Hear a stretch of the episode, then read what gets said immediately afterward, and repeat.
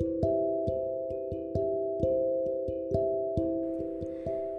everyone. Welcome to today's Bible the podcast.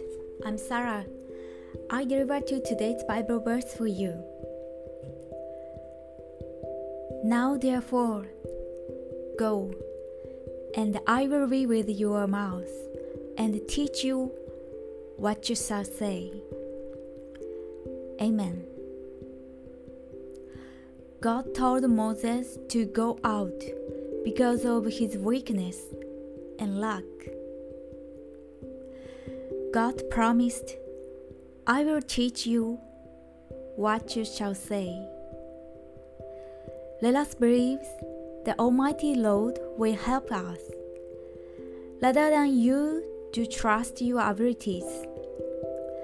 When we go out with courage, the Holy Spirit our helper, will surely work on us and help us. Thank you for listening. Hope you have a wonderful day.